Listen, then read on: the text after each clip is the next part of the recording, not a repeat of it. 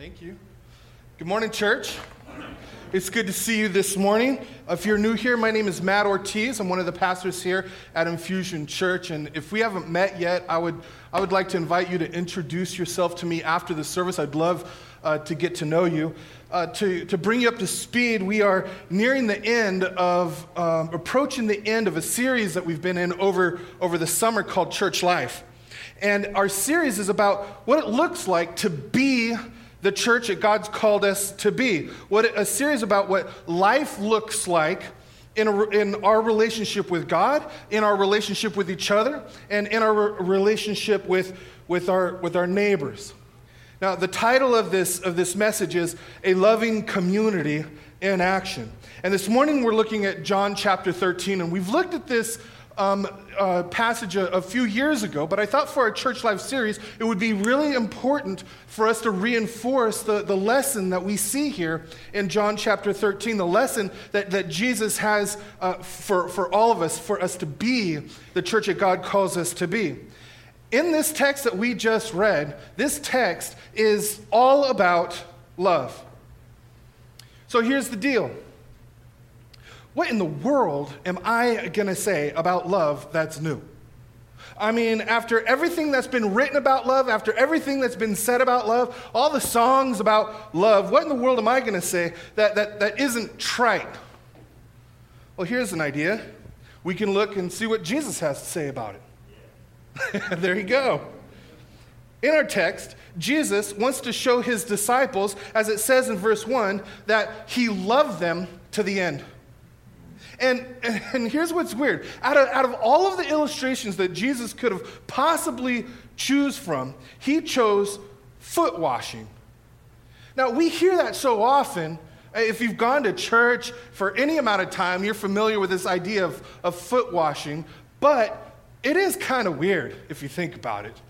And he uses foot washing for his, for his illustration. But, but here's, what I, here's what I believe I, I am confident, I'm absolutely confident that if we meditate on Jesus' washing the feet of his disciples, our hearts will be changed. And therefore, our lives will be changed. And we will love others by showing them the love of Christ. That is my confidence this morning. Now, Jesus challenges us to love people the way that he loves people. But we don't, do we? We don't love people the way that Jesus loves people. You know what I'm talking about, right? Uh, we all have our, our, our list of exceptions, our mental list of exceptions. Anybody come to your mind? Maybe a whole group of people, a host of people come to mind? We have our exceptions. And if we're going to love people, the way Jesus loves people, we need to know the kind of love that Jesus is challenging us to have. But we also need to know why we fail so miserably at it. Okay? We're going to address that. So, first of all, when Jesus washes feet, he gives us the, the challenge to love. Contrary to popular belief, this is not a suggestion. This is not just, you know, a good idea if you happen to have a good day and you feel like it. Jesus says in, in verse 4, uh, uh, what verse? 14? Somewhere in here. Just, just listen to what I have to say. It says, If then, if then our Lord and teacher have washed your feet, you also ought to wash one another's feet. Let me read that again. If I then, your Lord and teacher, have washed your feet, you also ought to wash one another's feet. Now, First of all, I like how Jesus just simply identifies himself as their Lord and teacher, right? And then he basically says, Love is washing feet. What in the world is he talking about? Well, Jesus uses this act of service to teach us what I think are, are, are four difficult, challenging truths about real love. And the first one is this that, that love is serving others even when it seems insignificant. You know, it's a little bit easier to serve when we feel like it's significant, right? When we feel like it's important. Every single weekend, I feel the pressure of having to have a sermon ready for Sunday. And if someone in my family comes to me with a need that, that might seem insignificant in light of what I'm working on, it's too easy for me to think, you know what? I have more important things to think about. I have more important things to do. Get away from me. I'm trying to work on a sermon about love. But check out Jesus. It says this Jesus, knowing that the Father had given all things into his hands and that he had come from God and was going back to God, that's critical right there. Because here's the deal if anyone, if anyone had had the right to say, sorry, I've got more important things to think about, I've got more important things to do, it would have been Jesus. This is, a, this is right before he was crucified, and he knows it.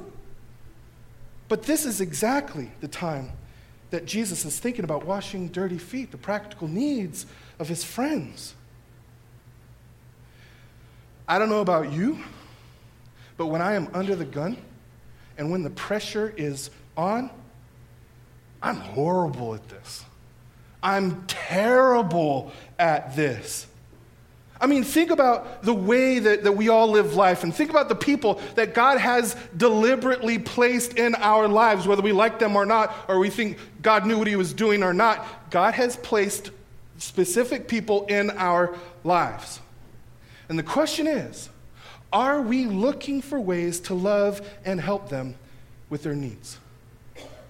Or are we just too caught up in more important things to do, more important things to think about than washing feet. Am I the, am I the only one that's messed up here? Yeah? Yeah, that's what I thought. It's just me. None of this is like connecting, right? We also see that, that love is serving others even when it's not obvious to others. It is a little bit easier when we get recognition for our service, right? I mean, we love to serve with, with initiative and, and assertiveness and enthusiasm when people are watching.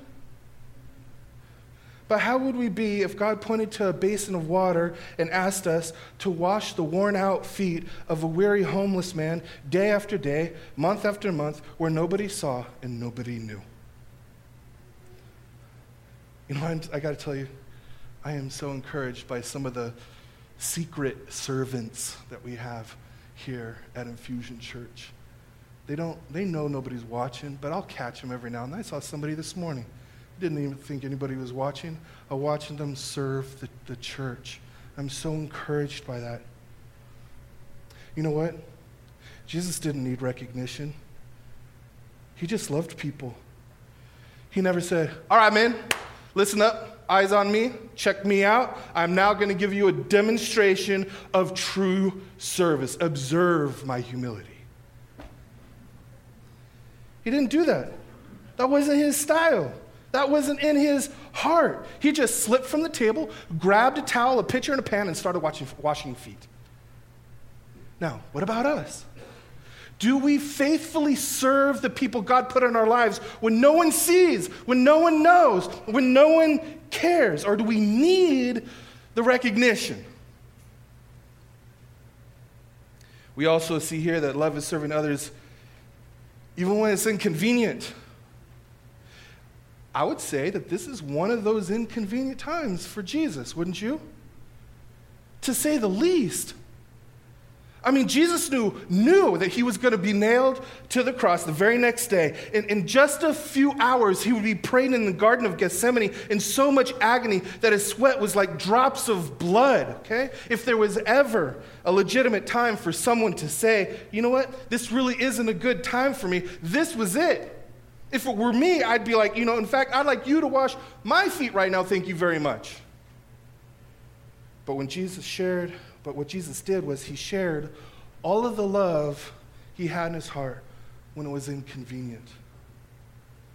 So, what about us? What about us?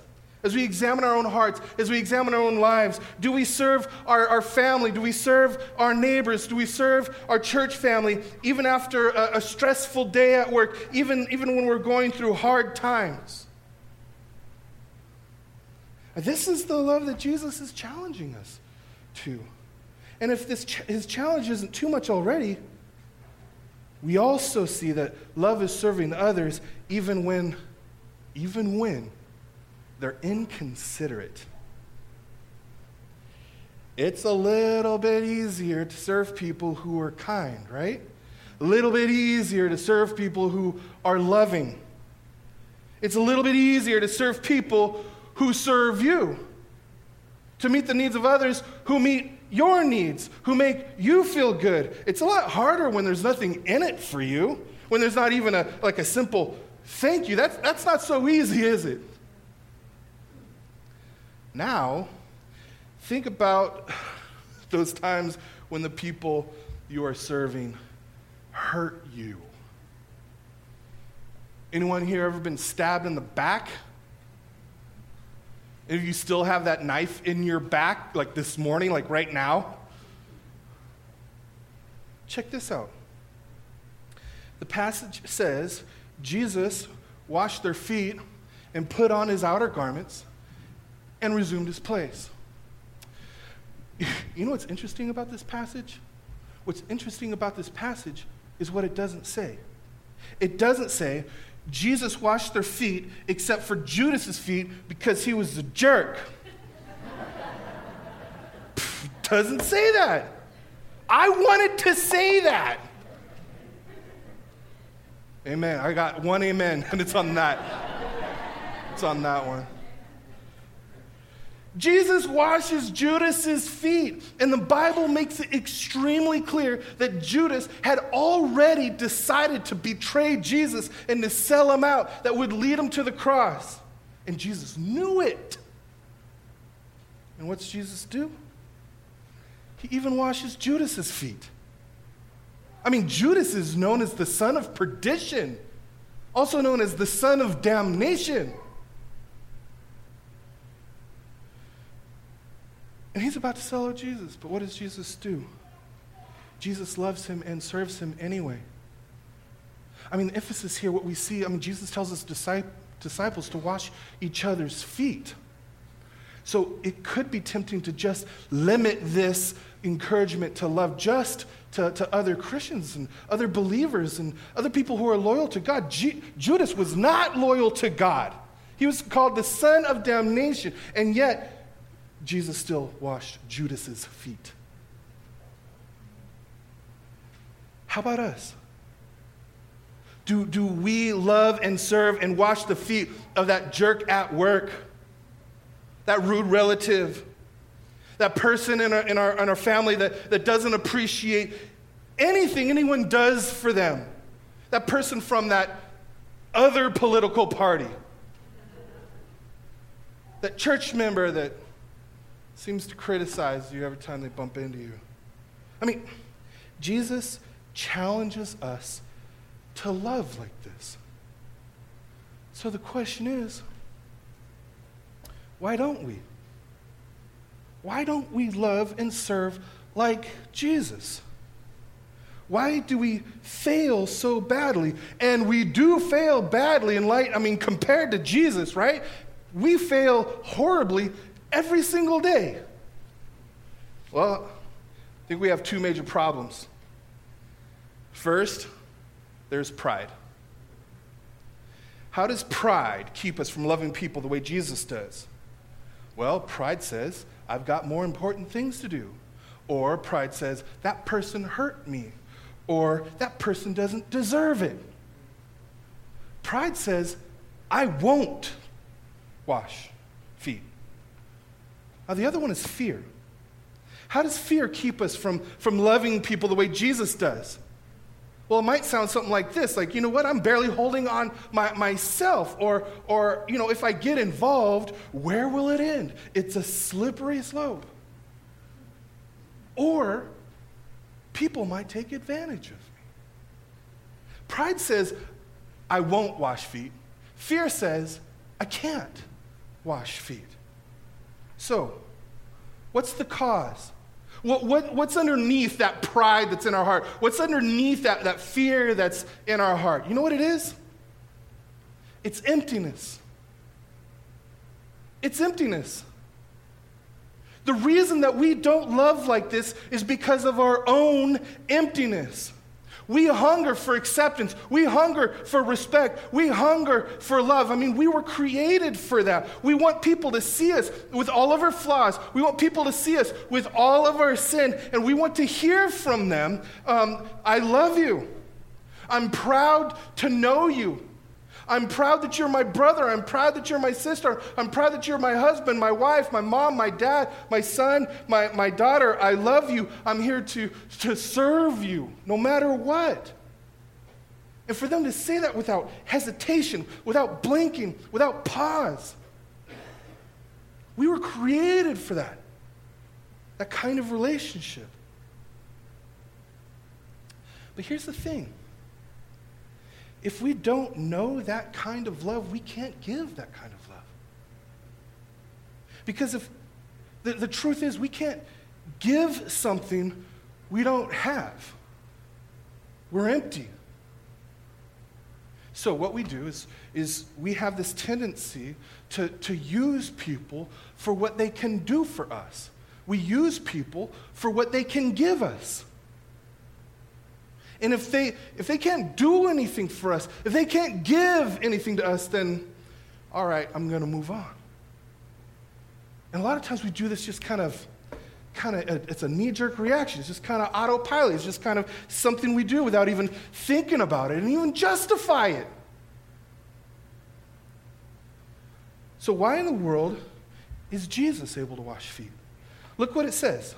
It says, Jesus, knowing that he was going back um, to God, rose from supper, and began to wash his disciples' feet. So, he was thinking about his father. He was thinking about returning to his father. Jesus' heart is not empty, it is filled with his father's love, and it overflows to others, including Judas. If we're empty, there's no way in the world we're going to love like this. There's no way we can muster it up. There's no way we can grind it out. There's no way that we can white knuckle it. There's no way we could just do it.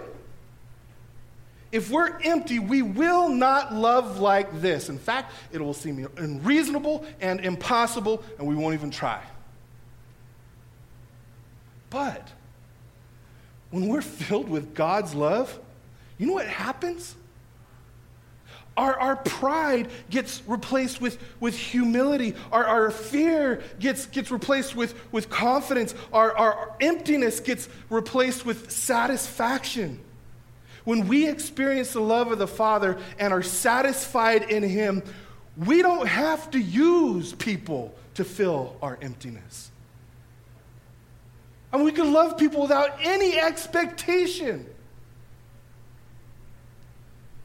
So, the question is then, is how in the world do our hearts get filled with God's love? If you can't muster it up, if you can't grind it out, if you can't white knuckle it, how do, how do our hearts get filled with God's love? So that we can love the way that, that Jesus does, love the people that God has placed in our lives, our brothers and sisters in, in Christ, and even the Judases in our life, and, and even what's inconvenient and difficult where do we get the power to love? Well, in order to wash feet like Jesus, our feet need to be washed by Jesus. When Jesus uh, washes the feet of his disciples, it points to something else.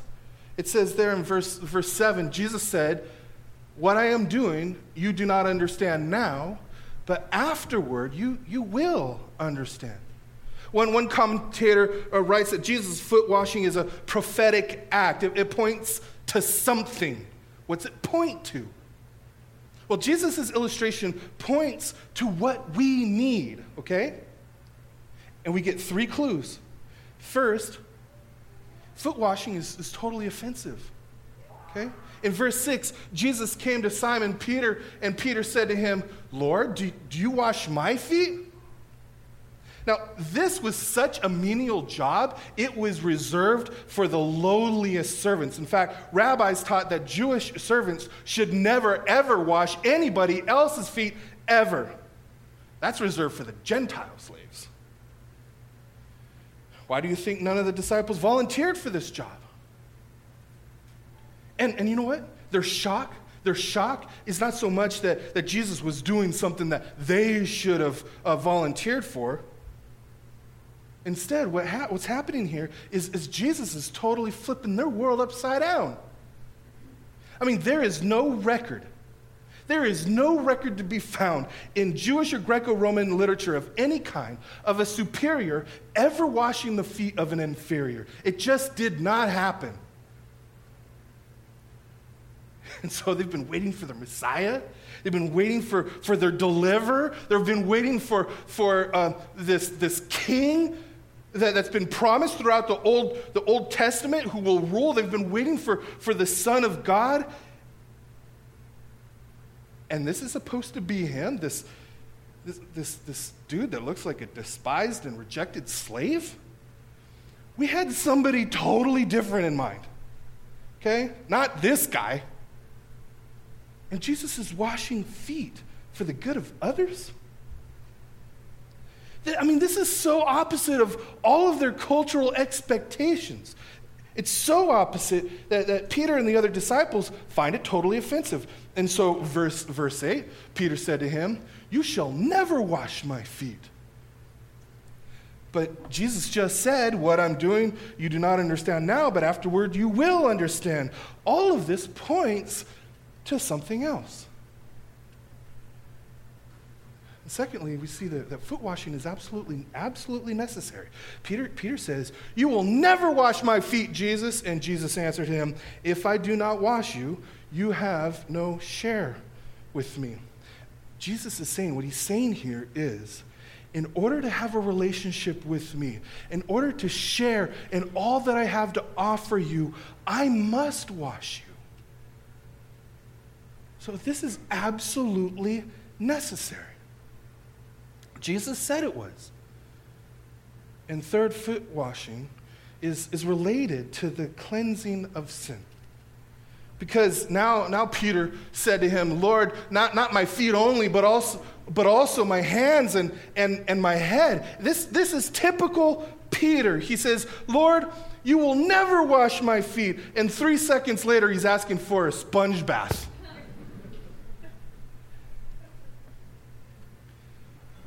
So calmly in verse 10, Jesus said to, to him, The one who has bathed does not need to wash except for his feet, but is completely clean. And you are clean, but not every one of you.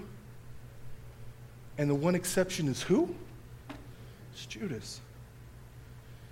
Jesus is saying, Whoever has identified with me is completely cleansed, is completely washed, totally cleansed from all sin. And they don't need a bath, just a regular washing of their feet. So when Jesus washes feet, he's using an illustration that points to something that is totally offensive, absolutely necessary, and completely cleansing. So what's it point to? Jesus' illustration points to the cross the cross is totally offensive. It really is. Uh, the, the, Apostle Paul says that the message of the cross is foolishness to those who are perishing, but to us who are being saved, it is the power of God. And then Paul continues and he says, God made him, Jesus, who had no sin, to be sin for us, so that in him we might become the righteousness of God. Jesus did not become sinful, but he was treated as if he committed all of the sin you and I ever committed or ever will commit. And Jesus died on the cross in our place so that we could be washed completely clean. So this might raise a question like, why couldn't God just, you know, forgive us. He is God and can do anything, right? So why doesn't He just forgive us? Well, we learn it's absolutely necessary for Jesus to die on the cross. Jesus says, Unless I wash you, you have no part in me.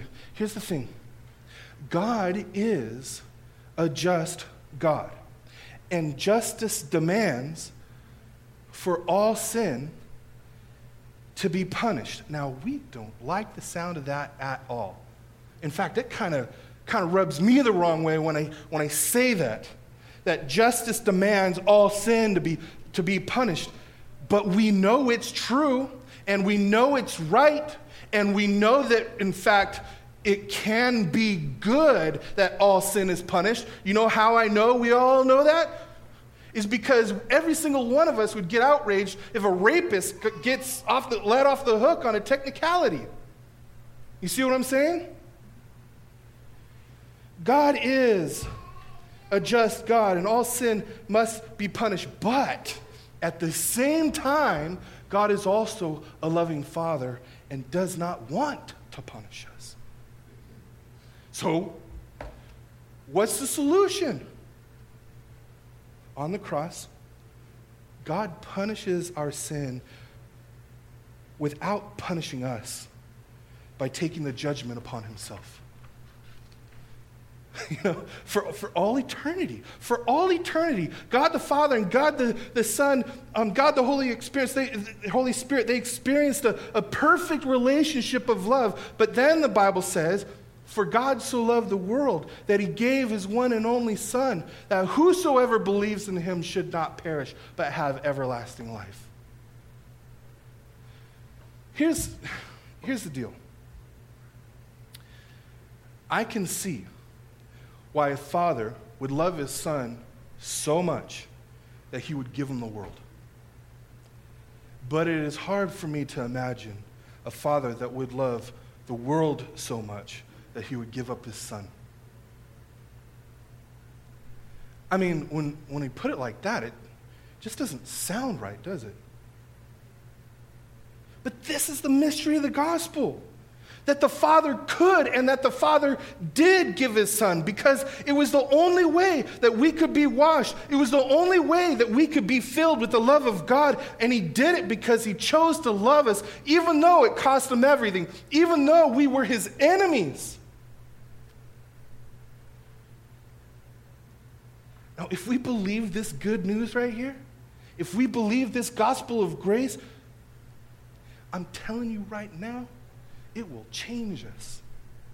It will change our hearts. It will change our lives. It will change how we love. This is the power of the gospel the power to love others, even the Judases in our life, comes from knowing the love of Christ, and it changes the way that we live. So as I close, as I close, um, and now that we know this, uh, how, do, how, do we, how do we live this out? Well, Jesus gets real practical. He says, Jesus said to him, The one who is bathed does not need to wash except for his feet, but is completely clean. So, first of all, he's saying, to begin, we need a bath. At the, and what's that mean? Well, it means at the moment that we admit that our sin makes us dirty, specifically the sin of not loving others like Jesus did, at the moment we trust in Jesus' sacrifice on the cross, Jesus washes us. He washes us clean, completely clean. Our, our sin is completely washed away, and then we no longer need a bath. But then we need regular washing of our feet we fall short of loving this way every day, don't we? Every day. And so every day, we come to Him and we admit that we're dirty, and once again, we look to the cross. And once again, we're filled with the wonder of the love of Christ. And then our hearts overflow. And we all of a sudden realize that the love of Christ can't be held back. I mean, our hearts will become so filled with the love of God because we're no longer empty. Our hearts become so filled with the love of God that our, the love of God will flow to others. And here's, here's what's kind of cool. We will be surprised to find that more and more, as we apply, as, as we look at others through the lens of God, the gospel, through the lens of the cross, through the lens of, of, of Jesus' grace, more and more, we begin to joyfully take on the role of a despised servant and washing the feet of others. So, in light of that truth, in light of that grace, in light of God's amazing grace and love and service uh, for you and to you, let me ask you something. How are you going to live this out this week? I mean, how is the, the Holy Spirit um, convicting you this morning? How is, how is he, how's he, how's he messing with you this morning? Is he bringing somebody to your mind of somebody that you need to love unconditionally because he loved you unconditionally? Who is it that God has brought to your mind? There's a pretty good chance that's what the Holy Spirit is calling you to do this morning. And out of love, we'll be obedient to that calling. So, what are you going to do about it? Well, you can't do any of it unless you begin by being blown away by who Jesus is and what he has done for you on the cross. It all starts there. Amen? Amen. Would you bow your head with me? Heavenly Father, we thank you so much that, that you are so patient with us. God, we, we,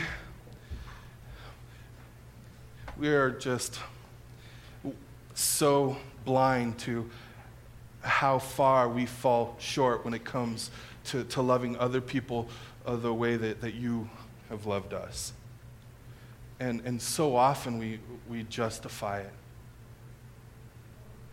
God, we, we thank you that, that you not only died for us, but you also lived the perfect life of love for us as our representative and gave us credit for it so that you now look at us clothed in Jesus' righteousness. And it is my prayer that, that as we confess our sin, that we would become more and more who we already are in Christ. God, make us more like Jesus, having reflected on the love that Jesus has uh, for us. God, I, I also thank you that um, you liberate us from guilt and condemnation, knowing that you gave us credit for a perfect life of loving service. God, I know there are people who, who feel guilty for not being able to do more because of uh, physical limitations or they're just not there yet spiritually. God, thank you that, that um, uh, you know our hearts and that you're creating within us uh, the heart of Christ and that you love us no matter what. God, we thank you uh, that you love us just the way we are, but we also thank you that you love us too much to let us remain as we are. And so help us to trust you in all things, even when we don't like it, knowing that you proved your love for us on the cross, that there's no shadow of a doubt that you have our best interests in mind. God, I pray, Lord, if there's anybody here this morning that is not uh, trusted you yet, that this morning would be the morning where you give them um, the inclination, you give them the courage to follow you, to become one of your, your disciples, to follow you as, as their deliverer, as their savior, as, as, as their king, the one who gives uh, them direction and purpose in life. God, help us to all continue to, to grow and looking to you uh, as our loving, gracious King, worthy of our worship and our devotion. Thank you for loving us. Help us to love others the way you loved us. And we pray this in your name. Your.